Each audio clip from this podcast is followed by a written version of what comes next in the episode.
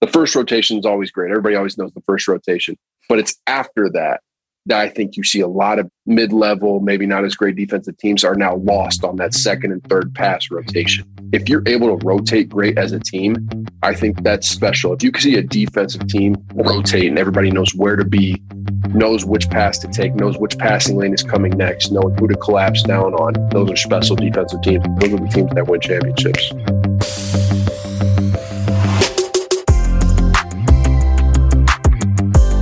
Welcome to Slapping Glass, where we explore basketball's best ideas, strategies, and coaches from around the world. Today, we're excited to welcome former All-American out of Valparaiso and current Baskonia forward in the ACB and EuroLeague, Alec Peters. Alec is here today to discuss competitive versus efficient practices, the ins and outs of pick and pop action, and we talk game prep, and tough actions to guard during the always fun start, sub, or sit. This episode is brought to you by our partners at Fast Model Sports. Their Fast Draw playbook software is a great resource for coaches to build and organize their plays and drills. We use Fast Draw on a daily basis to create and share featured playbooks in our Sunday morning newsletter. And along with Fast Draw, we use Fast Scout with our teams for detailed scouting reports, key stats, and to share video with players and staff. Listeners of our podcast can now receive 15% off all Fast Model products when they use the code SGPOD15. That's 15% off all Fast Model products with the code SGPOD15. Visit slappingglass.com for more information today. And now, please enjoy our conversation with Alec Peters.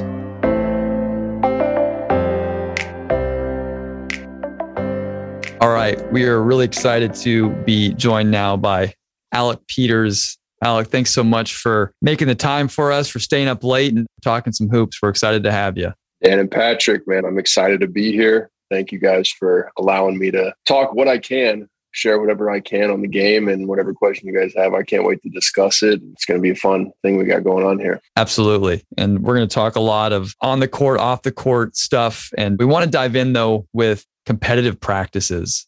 I know that you've been a part of a lot of really competitive, highly competitive practices from your time in college, NBA, G League, the EuroLeague, and you've played for some terrific coaches. And we want to start with, for you, what are some of the elements that over the years when you've been involved in a really highly competitive, but also efficient practice where you feel like you get stuff done, what are some of the elements that go into that as a player that you feel are most beneficial? So there's competitive practices and then there's productive practices. Sometimes the competition or sometimes a coach wants their players to just come in and beat the hell out of each other. Like you get nothing out of that type of stuff. So the difference between a competitive and a productive practice to me is a productive practice is where you can come in and not use 5-on-5 as a punishment type thing. Use 5-on-5 to work on what it is you need to work on, whether that be defensively, offensively focused is up to how your team is doing. But for me as a player, anytime the practice got competitive to where it was like it became a problem, you almost got worse as a team after that. Like I get it. You want your players to have those days. Like every coach wants their team to have those days where they get fired up, they fight each other, whatever. You want to bring that out of your team. But I think you can do that productively, if that makes sense. You don't always need to bring them in and be like, okay, we played horrible, so let's beat the crap out of them. Let's play 5-on-5. Let's not call fouls. Let's be physical. It's like that, you know, that kind of has a reverse effect. And I think that a productive practice is something where you get the most out of your competitive practices. And I will say this as a player, coaches are smart. The one way to keep a player engaged in a practice is make it competitive, to play 5-on-5. If you drill them to death, you're going to lose their focus and all of a sudden they're going to be checked out thinking about the girl they're talking to. Yeah. The day, like what keeps guys engaged and what keeps the juices flowing for practice is playing 5-on-5. Now there's a, you know, law of diminishing returns. How long do you go before you start to hit that downslope of now the 5-on-5 is unproductive. Guys are making sloppy mistakes and not getting anything out of it. As a coach, you got to gauge that. And I will say the biggest pet peeve as a player is when you have a competitive practice, but you don't keep score. You got to keep the score. And I've had coaches I've played for where we play 5-on-5 in practice and there's no rhyme or reason as to what, you know, defense gets a stop, you go on off. There's no reason to it. The coach is just, again, again, run the play again. You have no, as a player, you're like, okay, why are we doing this? What's the reason? Those are kind of my thoughts on competition and practices. I think they're, in Europe, especially, I mean, Patrick, you can attest to this, like it's an everyday thing. You never really have a day where you come in and you're not going to play. You're not going to tape up. You're not going to, get at each other a little bit. The coaches that can do it productively have the more successful teams. Alec, staying on keeping players engaged and the competition, when you do maybe like 3-on-3 or maybe some transition drills, does that need to be competitive, or is it more as a player, are you thinking like, we're going to give it our effort, let's get through it and get to the 5-on-5? 1-on-1, 2-on-2, 3-on-3, they serve a purpose. Absolutely. I think it's all something you need to learn how to play defense 1-on-1, individually 1-on-1. Obviously, you need to outscore 2-on-2, 3-on-3. There's all great teaching points that can be done. From a competitive standpoint, those things, the juices for the player get kind of just because I scored on a teammate, like they go at each other, they can find the competitiveness within each other. I think as soon as you go 5-on-5 and you throw in those extra bodies, you can have one player, two players that, don't touch the ball for 10 minutes of practice. And that's what disengages guys. And so if you keep scoring the 5-on-5 aspect of it, it keeps everybody kind of involved, sideline, on the court. 1-on-1, 2-on-2, 3-on-3. If you're drilling it, I don't think there's necessarily, the score isn't as important as making them understand why they're doing it. If I understand why I'm doing 3-on-3 full court or half the court transition drill, whatever it may be, if I understand what we're doing, then at the end of the day, like every practice ends with 5-on-5. Am I right? There's more to come. 2-on-2, 3-on-3. You are, like you just said, like you do have kind of that subconscious, like, all right, let's get to the 5-on-5. Keeping score here isn't going to, make or break the practice. So, helping the players understand why they're doing the 2-on-2 and the 3-on-3, I think is more important than keeping score in that area of practice. Alec, as coaches too, we like to have competitive practices and have it where we put players in situations where they're making decisions all the time. But is there a certain point where, as a player during a practice, where you don't need every single drill to be overly competitive, making decisions, but you just kind of need the rote, get your footwork, go through the actions? Or do you prefer every single drill to have some sort of decision-making competitive element to it? I would say more importantly, each drill needs to have a level of intensity to it. I wouldn't say everything needs competition-based. Shooting drills, you can say you got to hit a number or we run type of thing. Like that's a competition, I guess you could put on something like that. But I would say there needs to be purposeful intensity. There needs to be some sort of intensity in what you do in practice, because never is there a moment in the game where you can take it slow. And taking it slow is for when you're doing your individual work, you're breaking things down, you're starting slow, and then you're building up to faster and faster. And I think, especially in Europe, where like you come in, you stretch, you start playing 5-on-5. And you kind of miss that throughout the season. Like you miss that, like that engagement of like, okay, you started with a shooting drill, then you warmed up, and then you did maybe a transition, you worked on a shell, like whatever it may be. You miss that a little bit as a player through the season. It gets lost. And maybe you need something like that to sharpen the tools and sharpen the focus, but I do think that there always needs to be a level of intensity. Sticking with the level of intensity as it applies to warmups. And I think there's a school of thought, especially in Europe, where in the warm-up, the coach is going to be really demanding and, demand precision and execution and get on guys, thinking that if they let something slide now, a mistake now, it's going to lead to bigger mistakes, whether it be down the line in practice or, if he doesn't throw the bounce pass when I tell him to throw the bounce pass, how is he going to listen to me in a game? So as a player, how do you feel, I guess, your thoughts on that kind of philosophy and what you want out of a warm-up? I think even back to my AAU days, it might have been my dad, but I think my dad stole this: warm up like you're going to war. It's a little too extreme. I get that. And not every player is the same. There's some guys that can come and touch their toes and all of a sudden they're putting their neck on the rim. Like that. I was never that guy. I always needed to stretch, warm up, get myself going. I need to have a nice sweat going before I even entered into playing. And most of the time, and, obviously playing in Europe, Patrick coaching Europe, like it's a huge emphasis. The first 15, 20 minutes of practice, it's like conditioning. It's not even like a warm up. It's like, you're stretching, but like, you're not just stretching, you're running in between stretches. The drills you do, like, even though you haven't like necessarily fully warmed up yet, they expect you to go like at the best speed you possibly can go at. There's a good logic to that. I think it gets taken to the extreme. Definitely. But there is a purpose to like I am a true believer that teams perform better in practice and in games, and you warm them up and you get them to where they're breathing a little bit and they're sweating. You want your players, when the ball gets tipped, like you want them to be engaged in the ball. You want their cuts to be sharp. You don't want to take that time. The teams that take that time to, warm up throughout the game, those are the older teams, the guys that have been together for a long time that have the natural chemistry. But most of the time you're dealing with teams that you know, you have younger players or guys that are new, it's like you need them to be engaged 100%, like ready to go, sweating, warmed up by the time that ball is tipped and ready to play, especially in practice too. Alec, kind of flipping a little bit from competitive practices, but staying with the theme of competition, you're, you know, in the EuroLeague and you're in a position where you and your teammates are constantly battling and competing with each other for spots on the floor, for spots on rosters. Can you talk a little bit about your approach to trying to beat out others for playing time on the floor in one of the most competitive leagues in the world? Yeah, a lot of it happens in preseason. I will say that. I think, you know, there's a lot of opportunity for competition because you do play so much in practice in the preseason, sometimes twice a day, you know, leading up to games. You might have 3 or 4 practices before a game. You're going to have a lot of, but I do think towards the middle of the season, you know, kind of like a little bit locked in, you may not have as much wiggle room. You know, if a player gets injured and you step into that and you play well, now all of a sudden, like this coach is thinking to you is like, okay, I need to find the minutes for this guy.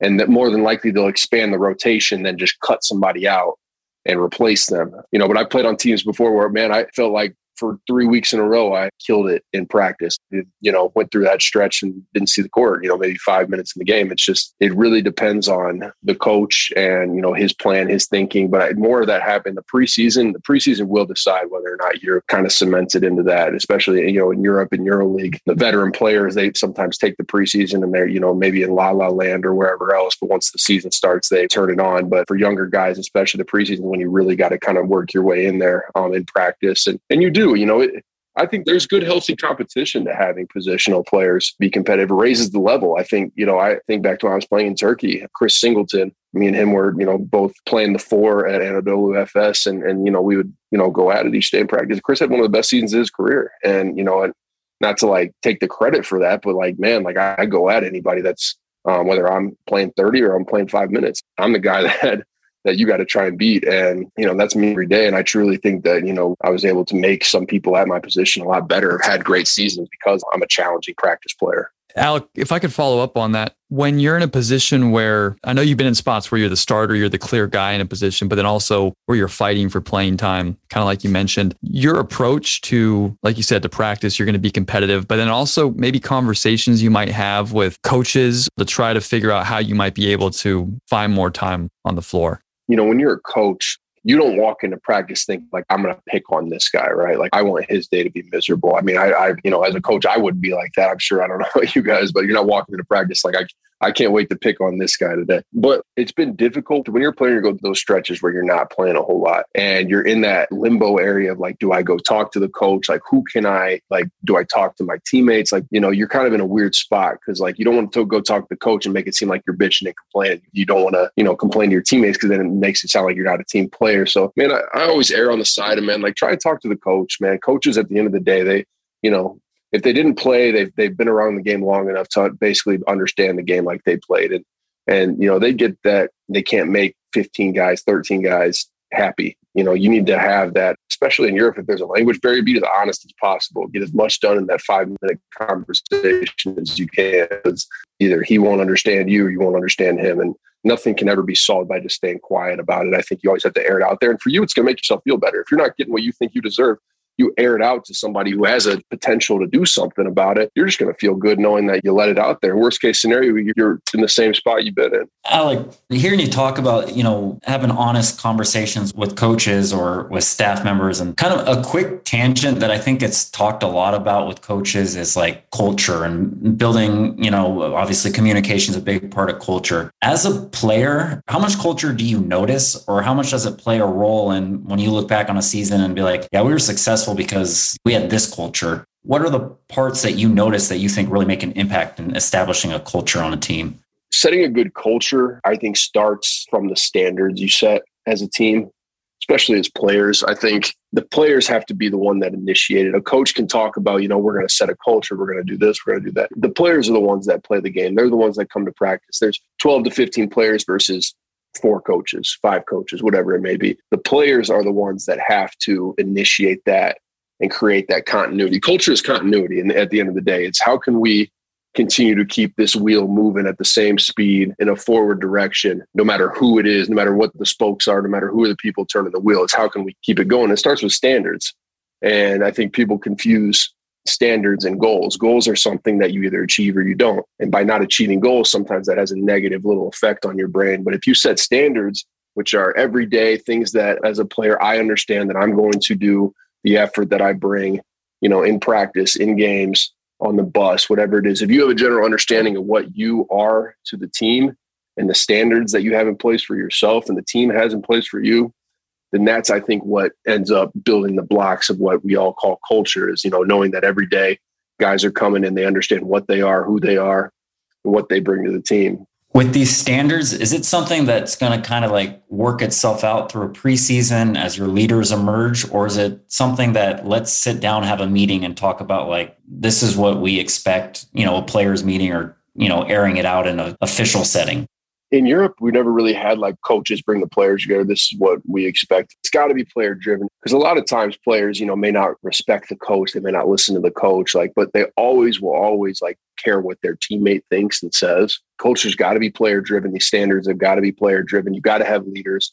And the guys that need to understand that they're not leaders, they're not alphas, they need to let people lead and they need to be able to take criticism. They need to be able to have their teammate talk to them, but then still leave the court and go eat dinner with them. You know, I think that's the general understanding. The makings of a great team are the guys that come to practice, have hard conversations with each other, hold each other to the standards of, you know, this is how we do things. And then still, you know, at the end of the day, have family conversations with each other. I think that's what you create. And the coach, you know, playing into that then can all of a sudden fall in line and understand the standards. And he can kind of set his own standards that he wants as well. But, you know, before you set goals, before you set, you know, this is what our team wants to achieve, this is what I want our team to look like, you got to have the standards in place, the everyday, the routines, the, you know, the everyday things that make your team successful. Alec, kind of moving now onto the court, and you're someone that at your size, 6'9", 6'8", can step out, and you've been a shooter all your career. And one of the things we love to talk to you about is the pick and pop, reads, footwork, second actions, things that as you're running through a screen and then playing from that you've developed over time. And to start on that is the decision to stay and set the screen versus slip out early and how you read that as someone that's coming up to try to pick and pop to make a play. Yeah. So I think everybody likes to say, you know, scouting report based, or they, you know, you should know ahead of time if they're going to switch. Well, sometimes team changes, you know, teams change their scheme, you know, personnel sometimes like to switch, sometimes they don't like to switch. But I think one of the biggest thing I learned is that using your ears is such an underrated thing. When you're running into a screen, like take the time to listen to what the defender guarding you and the defender guarding the ball are saying. You know, if they're saying switch, then all of a sudden, you know, okay, I either got to stay, I got to hit the screen, stay below the screen and roll and make sure the guy's on my back. Or I can slip out of it at the 3-point line. I can slip out of it to the basket, or I can stay and set it. And so my guard has the mismatch on the perimeter. Like you open your ears a little bit. If you start to hear what they're saying, then all of a sudden you can kind of cue into what you do. And I will say that like as a pick and pop or, you know, a guy that plays better off a mismatch in the low post, like I always prefer when the teams don't switch because then, you know, it catches them in confusion. And then all of a sudden I'm on the backside with a wide open shot. Like obviously, you know, wide open shots for shooters, that's, you know, hard to come by sometimes. So anytime I can get that, that's great. I like to see also, do I have both corners filled or am I coming in transition and empty side pick and roll? Like, where is my spacing at? Because a lot of the times that will determine whether or not, you know, I roll to the basket, I short roll, I hit the screen, stay below the screen, whether or not I slip out of it, if I have space to do that. You know, a lot of times I'm seeing how is the floor developing before I decide what it is I do. And I would say if you have a great point guard who is great at finding the pass, great at finding the open man or breaking down the mismatch. And most of the time with me, 98% of the time they switch. If they don't switch, they messed up. That's just how I've been played the last 3 years of my career playing basketball. If they don't switch, they messed up. And, you know, I try to punish that. But who's switching on to me? Is it, you know, a guy I know I have the mismatch again. Okay, I'm rolling down. If we have enough time on the shot clock, we're going to work around. We're going to get it to me in the low post, and I'm going to go to whatever it is. If they trap, kick out, whatever it may be. If I know it's not going to be like a for sure mismatch or whatever, I always try and like give them a little tap to make it act like I'm screening. And then I slip out of it as quickly as possible to kind of create that separation. If you tap him a little bit without making it a moving screen, I'm talking just like you run by him, give him a little brush. Then he doesn't know, do I need to switch? Do I not switch? Whatever it may be. But then you also like, well, who's guarding me? If I know a slow-footed four-man or somebody's guarding me, I'm holding the screen, setting it nice, And then all I'm doing after that is just spacing the floor, and I'm letting my point guard create all the action after that. I'm letting him break down the four man. They want to trap. Hopefully the ball swings around, we get the open shot. But that's, I mean, I know I, you know, kind of went through every single little thing there and threw a lot out there, but that's kind of like, you know, but I will say the one thing, if I can't offer anything, is, man, use your ears. If you can notice what they're saying and the defense that they're playing, now all of a sudden it narrows it down for what you can do or what you should do.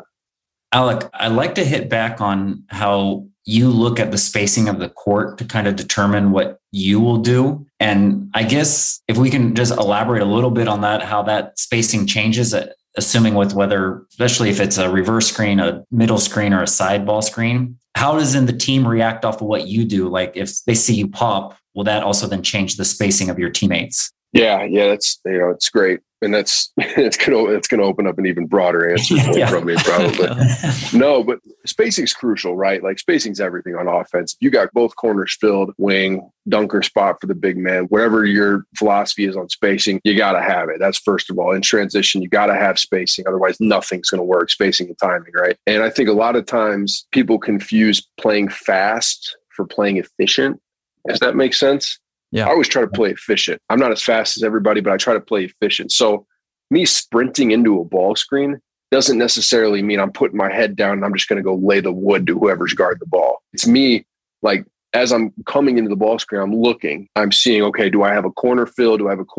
Where's my big at? Is he in the dunker spot? Is he coming? Does he think he's coming into a secondary ball screen? Like, is it a set play? Like, you know, where's my spacing at while I'm running there? I'm not taking off and headed into the screen and then just figuring out afterwards. I'm always trying to realize every shooter, they're lying to you if they say they don't have a preference on which side they want to, they like catching, going left, right, left, do they like coming off the screen this way, that way. I think every shooter has their preference. Mm-hmm. So for me, it's all like, I always want to get to my preference side. So most of the time, if I'm coming to a flat ball screen, right, if I'm coming up the middle of the floor and the point guard, I'm giving him an angle, whether I want him to go left or right, I'm always going to set the screen or try to set the screen to the side where I know I'm popping to my favorite way to catch and get into my shot, and hoping that everybody else, the big, should always be opposite of me. The corner guy should be ready for his guy. If he stunts up, then he has pass to the corner for the shot.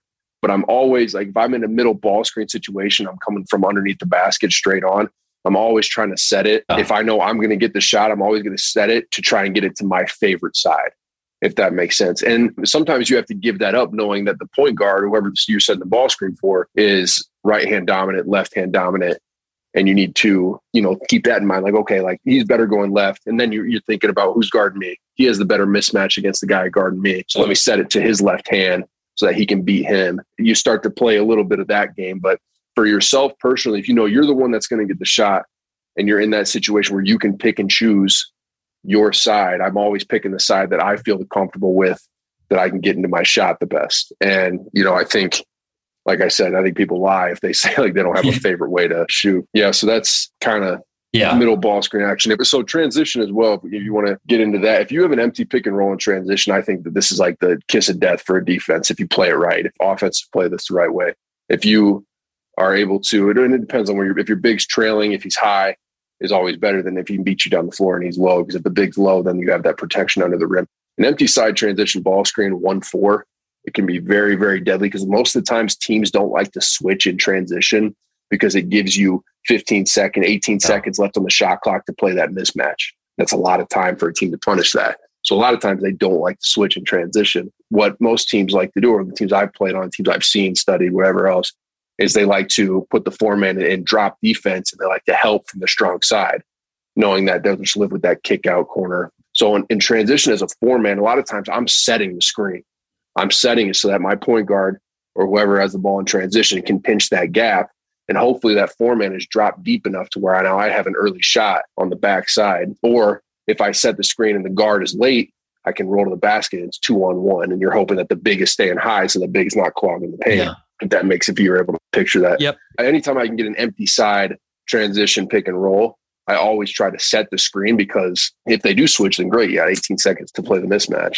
You mentioned about going back to the middle ball screen, about trying to set up the angle in which you're going to set for the point guard or when you're going to pop, and working with your point guards and understanding when you might flip a screen, when you're going to change the angle, when you would rescreen. How much of that is read-based versus maybe a call versus just you guys knowing how to play with each other in that middle pick and roll?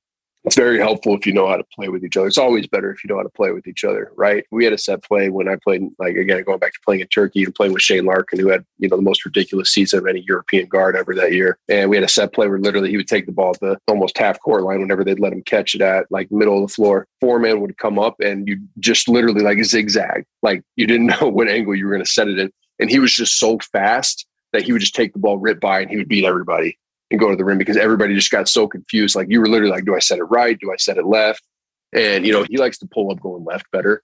And so like more often than not, you would set it going left because again, if you're in that situation and you know, your guard is the guy that has the advantage here, you're going to set it for his tendency, not necessarily for me to get the shot. I'm going to set it, you know, so that he has the better advantage. Like I said before, if I know I have the better advantage, I'm going to set it to my preferred side to get my shot. But again, knowing your teammate for sure, but I do think you can design it, and changing the angle is such a great tool to use because, you know, even if teams are switching, it still is creating confusion. You know, what side do I switch on? And then the guard guarding the ball is always going to get caught up on the screen, even if you switch. And now it's up to the screener. Now, what do I do after that? Do I roll and try and stay below the screen? Do I pop and get out of the way? Whatever it may be. But changing the angle is always a great tool to use in the middle pick and roll, 5 or 4. I mean, it doesn't matter. I think that it's always going to create confusion, and the guard especially is going to get caught way behind the play. You're going to have an advantage. Just one quick follow-up to the changing the angle. What are you reading when you're going to change the angle? Is it the defender's bottom foot? Is it your offensive player? Who are you looking at? Yeah, I think if you have a great offensive player, if you have a great guard on offense, most defenses are going to shade him one way or the other, right? They're going to, you know, scout his tendency. They're going to say, we want to push him left, we want to push him right. You as a player, you're like, all right, well, if they want to push him left because they don't want him to go right, how can I get him to go right? And, you know, it may be as simple as me getting there quick enough to where he has a chance to snake the screen. If my defender is a little bit out of place, if you started with like a 2-man pin down for 4, 2-man pin down for 5 to put the defender out of place. So now all of a sudden you're running into a high pick and roll with the defender out of place, and now he can snake to his right hand. Or it's as much as knowing, okay, they're pushing him left. If I go and start like I'm going to set the screen for him to go left, but then I change the angle for him to go to his right, the defender is going to be pushing him left. The guy guarding me is going to try and switch off of his right hand because I'm setting the screen for him to go right. Now, any basketball player in the world, I don't care if you're right or left hand dominant, can beat that defender to the basket in a straight line drive. If you force him one way and the screen's not there, your help's not there, you're going to beat him. And I think, you know, that's where, if you have a great guard or somebody that's being played to one side of the floor, that's where I think changing the angle comes in really, really handy, is because now you can create that where your defender's thinking you're setting the screen one way, his teammate's setting him up to go the other way. And now he has all the space in the world to go that way, you know, even if he is being forced that way. Alec, I'd like to follow up with kind of your footwork technique when you're popping to your preferred side. So after you set that screen, how do you like to roll into the space or get into the space? Is it kind of catching over the shoulder or the old traditional reverse pivot, back pedal? You know, what is your footwork and when you're going to your preferred side? When I set the screen, if I'm setting the screen, I'm coming to a standstill, I'm setting the screen, I'm always staying face to the ball. I'm rolling out of it. I'm letting the defender kind of roll into my body a little bit. I'm setting the screen. I'm rolling out. I'm always keeping my eyes on my point guard because he may quick short roll me on the bounce pass and I need to, you know, head towards the basket. Or if he plays it late, I'm rolling out of it. I'm watching. I'm sliding away. So when he throws the ball to me, I'm ready for the shot. Now, if I know I'm slipping the screen, it's a sprint and I'm turning my head, you know, as quickly as possible to try and find the ball. But if I'm setting the screen, I like to roll out of it. Honestly, like it's the same concept as like if someone has an ugly jump shot, if they shoot it 10,000 times, it goes in, whatever. You don't need, if you practice it one way or the other, you know, you just got to be really good at doing it the way you want to do it. But for me personally, if I'm picking and popping, I like to go to like the left wing, left side, because I like to, I kind of do it unconventionally. I like sprinting out of it into a slip and then end up going right, left. My left leg is my last foot down. I've always been like, when I shoot off screens, I like coming out, going right, left. That's just, it's always been like, I pull up better going left when I left leg plants last. That's just how I've gotten a lot better as a pro coming off the other way, curling into like a little fade jump shot going left, right. But for me, going right, left is my last plant leg. That's always been like the comfort way for me. So when I go into a pick and pop, I'm picking, I set the screen, I roll out of it, and I'm not bringing my right leg back just to bring it forward. I'm basically staying in the same plane. I'm going right, left, boom, boom, instead of bringing the right leg in at the last moment. I think as soon as you get your feet down, then your shot's ready. So I'm always like, as soon as I catch the ball, if my feet aren't down, if I still have to take that last step, I better be wide open. Otherwise, defender is going to be on me. I'm not going to get a clean look.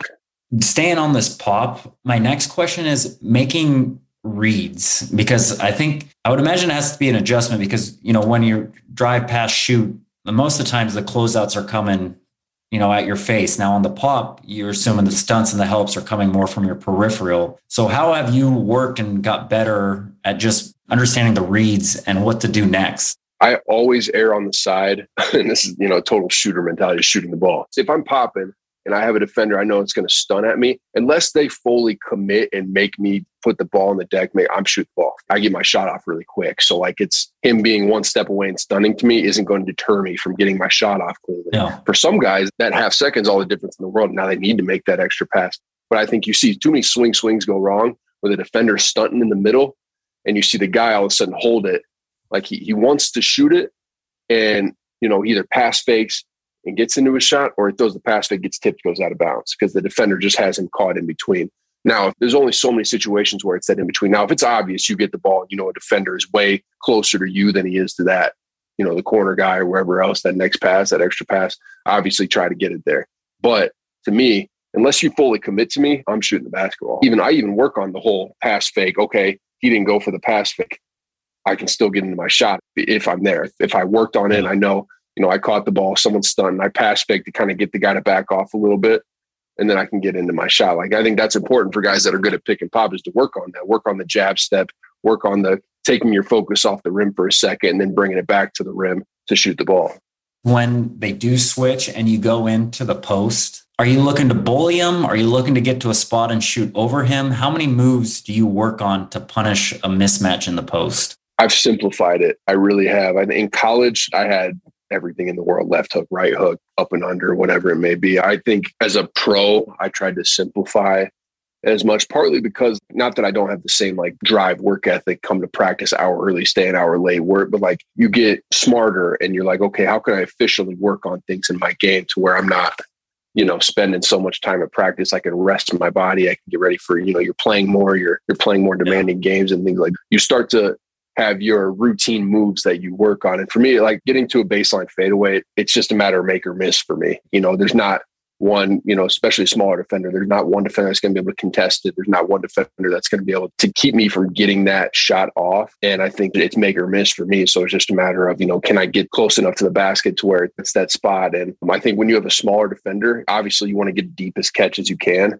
but that's not always possible. But I would say that for me, it's one or two dribbles, because as soon as you get to 3-4 dribbles, that defender is either going to, try and sneak around you, poke the ball, or someone's going to collapse down on you. And honestly, my favorite thing in the world when I have a mismatch is if they double me. We're going to get something open out of it.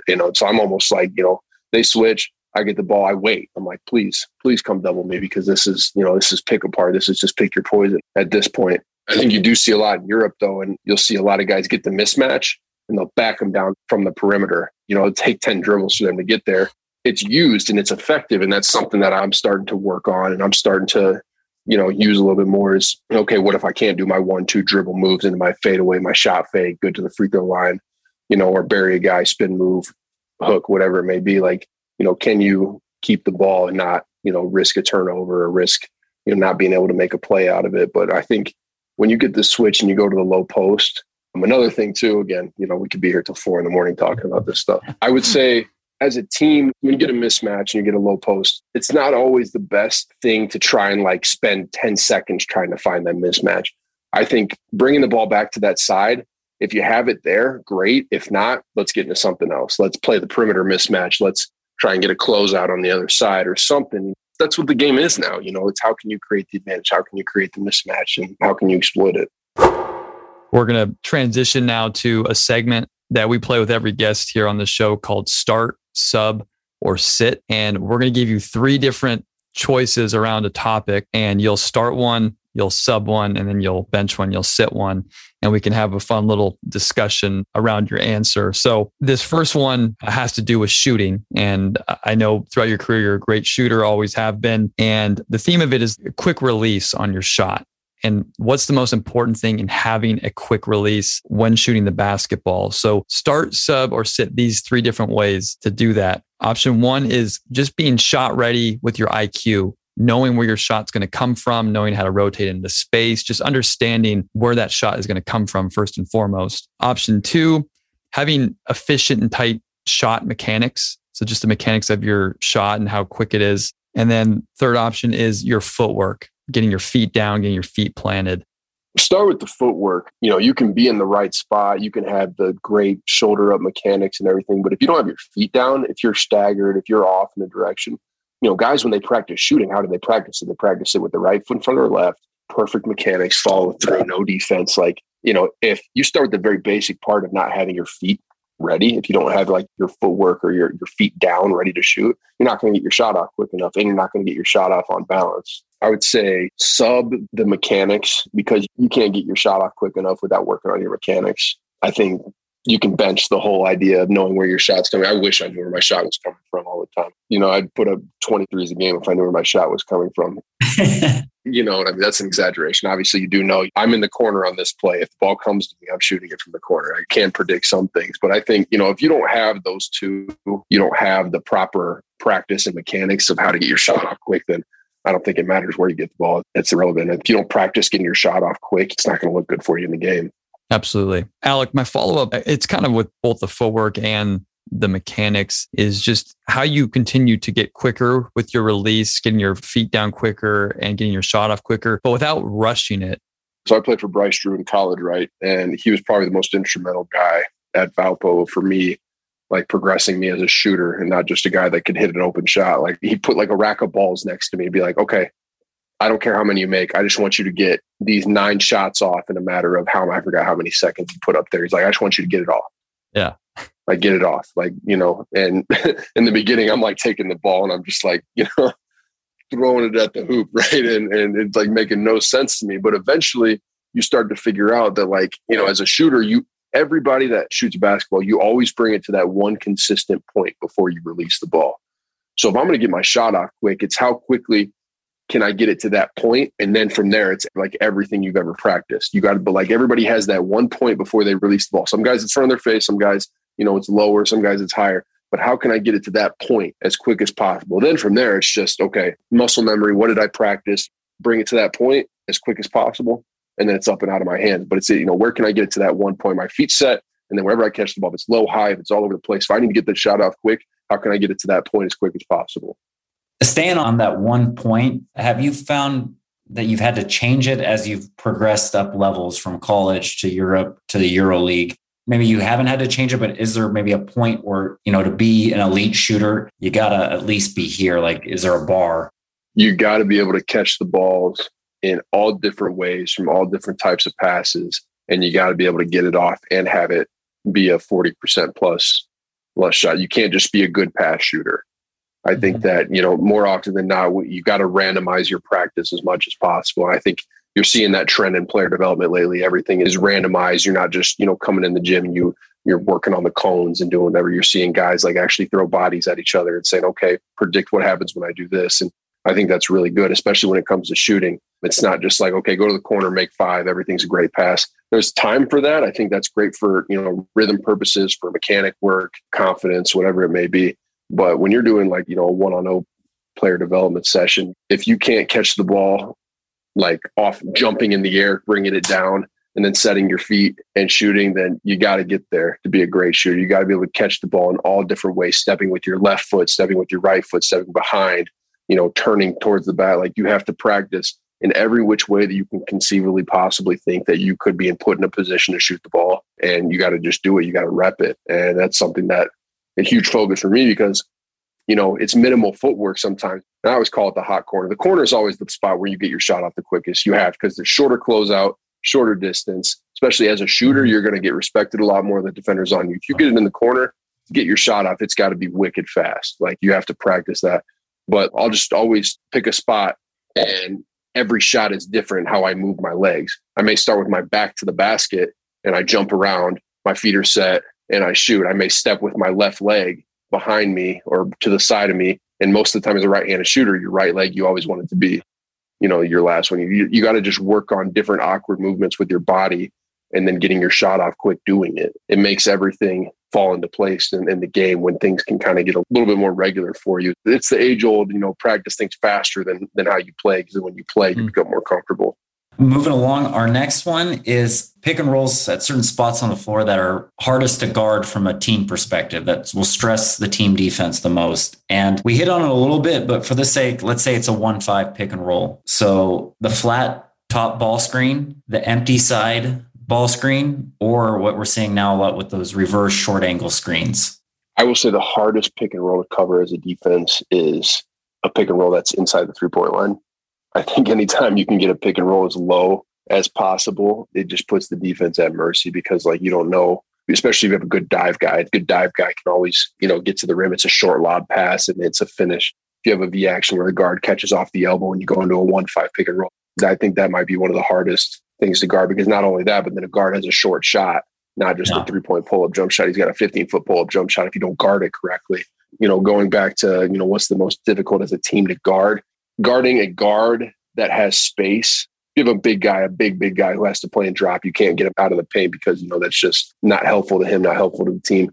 And you have a high ball screen in the middle of the floor, and you're just at the mercy of what that guard does. Now he's coming downhill with a full head of steam. You're basically relying on your 5-man to be your first line of defense. Well, you know, the guard that got screened is now out of the play. You're now playing 5-on-4. With all kinds of space in the world. You see it a lot in the NBA, you know, when Damian Lillard's being guarded at half court and they go set a high pick and roll for him, you're at his mercy, because now you have to respect his jump shot off the pick and roll. But at the same time, he's fast enough to go by the 5-man. So anytime you see a high pick and roll happen and the guard's not able to get under the screen and get back into the play and stand in front of his man, he gets clipped. You're playing 5-on-4, and it's just a matter of, you know, how do we scramble and recover out of it? No. Quick tangent here, and you talk about this, and, you know, I've been seeing a lot lately, a lot of like those quick shows, or teams are being more aggressive on the ball. And then you'll see the NBA still predominantly drop. How do you value the mid-range shot in Europe, in your opinion? Yeah, I think, you know, Europe's always going to be steps behind. Everybody in the NBA gets so like caught up with like the latest and greatest, right? They want like the newest way to play. You know, how can we be the most innovative and be the first to do this new stuff? So like the whole negating the mid-range shot was, in theory, I think, you know, a cool idea. Like, yeah, it makes sense. You know, if you score more threes, like, you're going to score more points, you have a better chance of winning. But did the Rockets win the championship? No. Now, there's a flip side of that. I don't think that you get the mid-range shot without being really good at paint twos and threes. I think the mid-range shot should always be kind of your third option. But if your team is really good at getting paint twos and your team that's really good at creating 3-point jump shots, by all means, like the mid-range is going to become a way easier, more open shot for you, because teams are going to start to take away your paint twos. They're going to start taking away your threes. The mid-range is going to be what they give you. Can be a very important weapon offensively, especially if you have guys that can create that shot, guys that can get you that shot. And I think you see it a lot more in Europe, because the guards like are used to that shorter distance, that less space kind of shot. You know what I mean? I always think like, and this is, you know, getting a little bit off topic, but guards in Europe are always like good point guards are always like really special to me, because they play with less space. They have to navigate less space and find the right pass, find the create for their offense. Like, you know, in the NBA, there's all kinds of space in the world. Like, you know, sometimes watching the game, it's like, you know, I could play point guard sometime. No, I'm not saying I could play point guard in the NBA, but it's like, you know what I mean? They're playing a truck out there with how much space there is. Like the good guards in Europe that play in that tight space area, those are the ones that are like truly special to me, that they're able to navigate the tight space and find the right pass.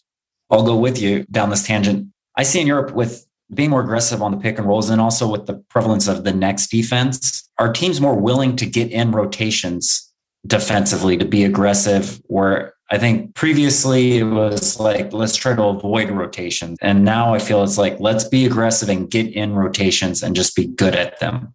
Yeah. So I think the best thing you can do in an offense is create closeouts, right? It's, you know, pick and roll, throw it out. Now all of a sudden you have a closeout happening. You attack the closeout, or you shoot. If it's a short closeout, you attack the closeout. Yeah. Someone rotates over, you kick to the next guy. He attacks whoever closes out, or he has the shot. like creating closeouts is basically like, as an essence, like what you want to do as an offense right now. I don't think it gets practiced enough defensively. Teams practice rotations enough because the first rotation is always great. Everybody always knows the first rotation. Someone double teams the guard on the pick and roll.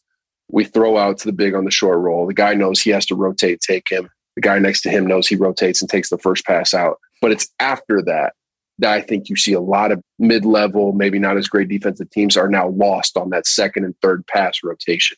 And I think that that kind of doesn't get worked on enough is if you're able to rotate great as a team, I think that's special. If you can see a defensive team rotate and everybody knows where to be, knows which pass to take, knows which passing lane is coming next, knowing who to collapse down on, I think you can be as aggressive as you want to be if you know your rotations. If a team knows who they have to help, who has to help after him, I think being as aggressive as possible on defense is always going to be the way to go. But you have to make sure if you have a team that can't do that, that doesn't know their rotation, maybe you have some guys that get lost in kind of the chaos of it all, then by all means, don't be as aggressive. But like, I think the teams that can be aggressive, that can play next defense and know their rotations after that, those are special defensive teams. Those are the teams that win championships. Alec, our next start sub sit for you. And this is themed deceptive actions that are difficult to guard. So in all these situations, you would be either guarding the ball or someone in the screening area here. So deceptive actions, a fake dribble handoff, a slip or a ghost out of a pick and roll, or an off-ball slip. So a flare slip or a pin down screen to a slip. So some type of off-ball slip action. So start, sub, sit, start being the most difficult in your opinion to guard. Wow. I love all those actions. That's why it's like really hard for me to...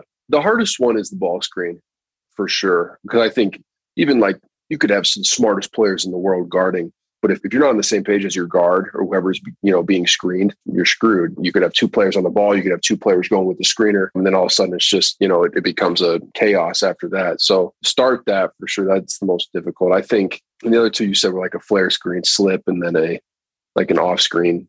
Yeah. So the other two was like just anything off screen with a slip. But then the other one was a fake dribble handoff. So a keep on a DHO.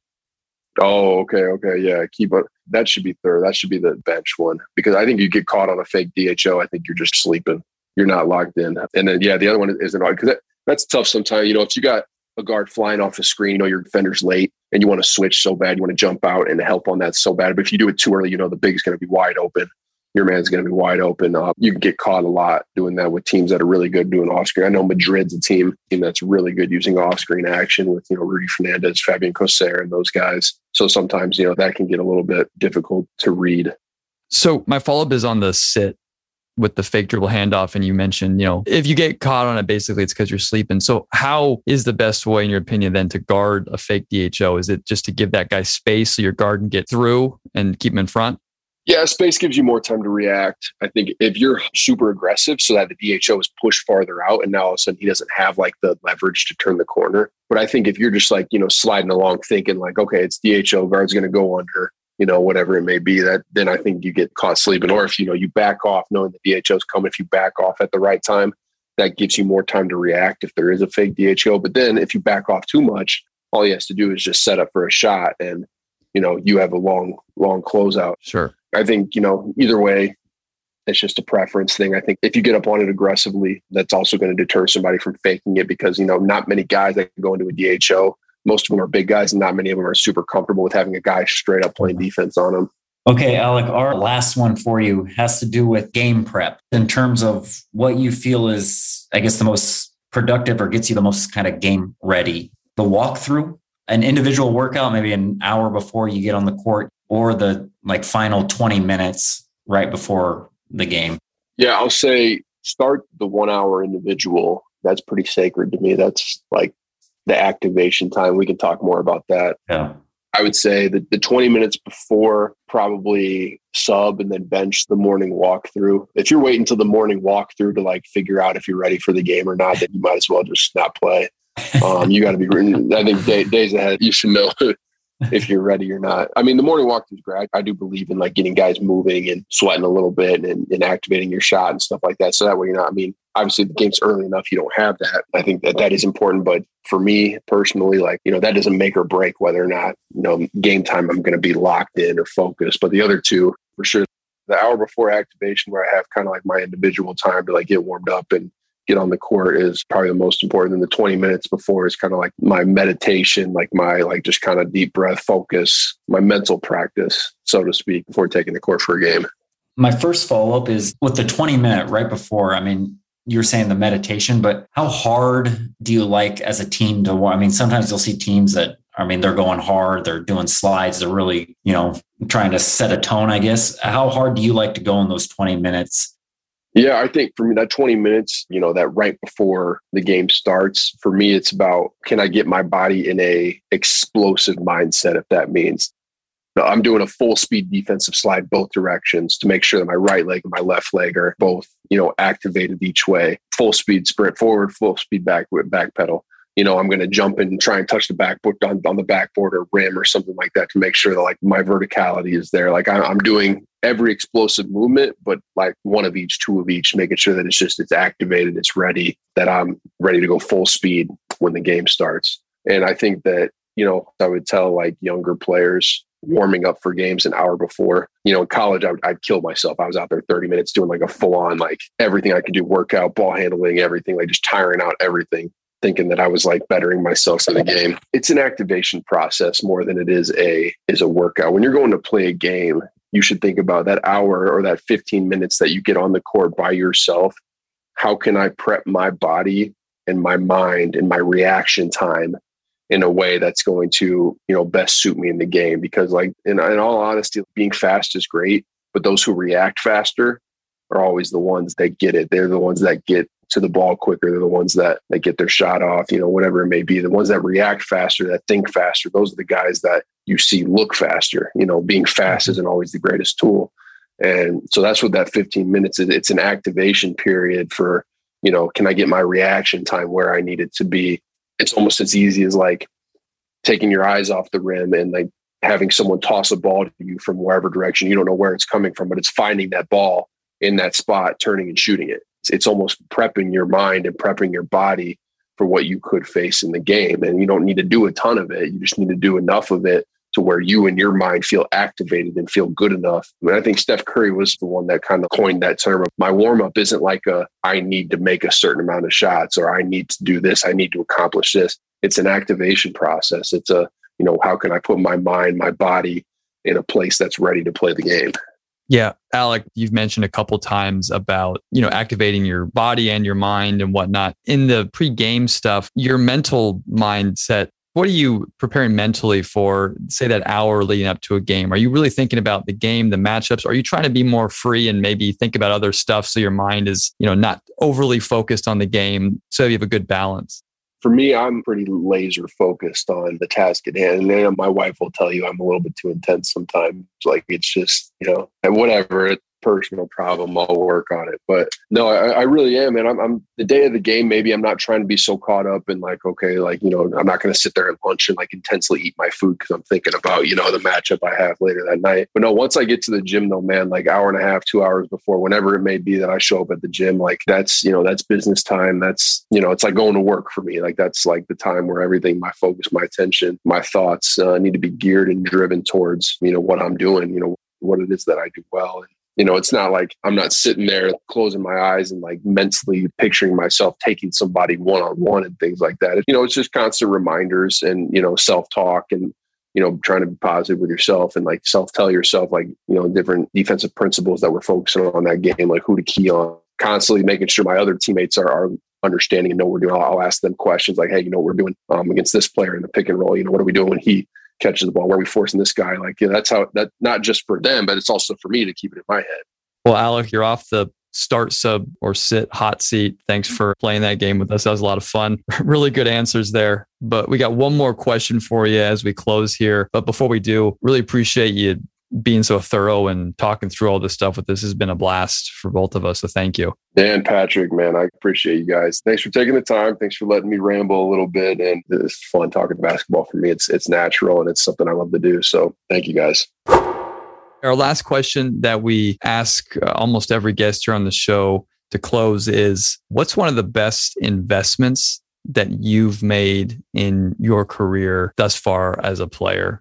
can think of like three different directions I could take that. I could take of that as like, you know, what's the best like thing I bought for my body, or, you know, what's the best investment I made monetarily. Wow. You guys want one answer? Because I know I've been all over the place. Go ahead and give a couple answers. You can give a couple. Yeah. Or like in terms of investing in yourself, I think that you can't ever go wrong spending money on something like a Normatec, something that's going to massage you, something that's going to help with blood flow. You know, I think that that's a huge benefit to, I take that back, a foam roller as well. So two part there, foam roller and then something like a Normatec that's like an at home, like ready available type of massage tool, whatever that may be. I think you only got one body, man. You only got 10 to 15 years maybe to play if you're lucky. And after that, if you don't want arthritis and all the, you know, crap that comes with being a pro athlete, like you got to be conscious of that stuff while you're doing it so that you don't have to be conscious of it afterwards. So that's something that I'm still trying to improve as I play more years. How can I efficiently take care of my body? You know, what can I do to better improve my recovery time, whatever it may be between games, practices, that kind of stuff. I'm really proud to like talk about like my big investment that I have. You know, I'm from a small town in Illinois. Washington, Illinois is the name of it. And my dad's side of our family, they're all farmers. And, you know, that's what he grew up doing. And that's just kind of like that side of, that's what they do, you know, is they farm and they corn, beans, you know, they own livestock. That's just, you know, the family business over there. And probably the best investment I made was purchasing a large piece of farm ground in my hometown and leasing it to my uncle who farms it and basically just pays me a rent check every year for using it. And so like, you know, at the end of the day, when that loan gets paid off, like it's just income in perpetuity for the rest of my life, as long as I have somebody farming it. And that's kind of like the, you know, the boring investment strategy that I have is how much passive income can I create so that when I'm done playing, I still have a revenue stream coming in.